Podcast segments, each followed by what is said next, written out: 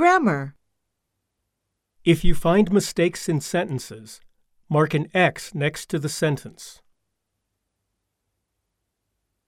Complete the exercise individually.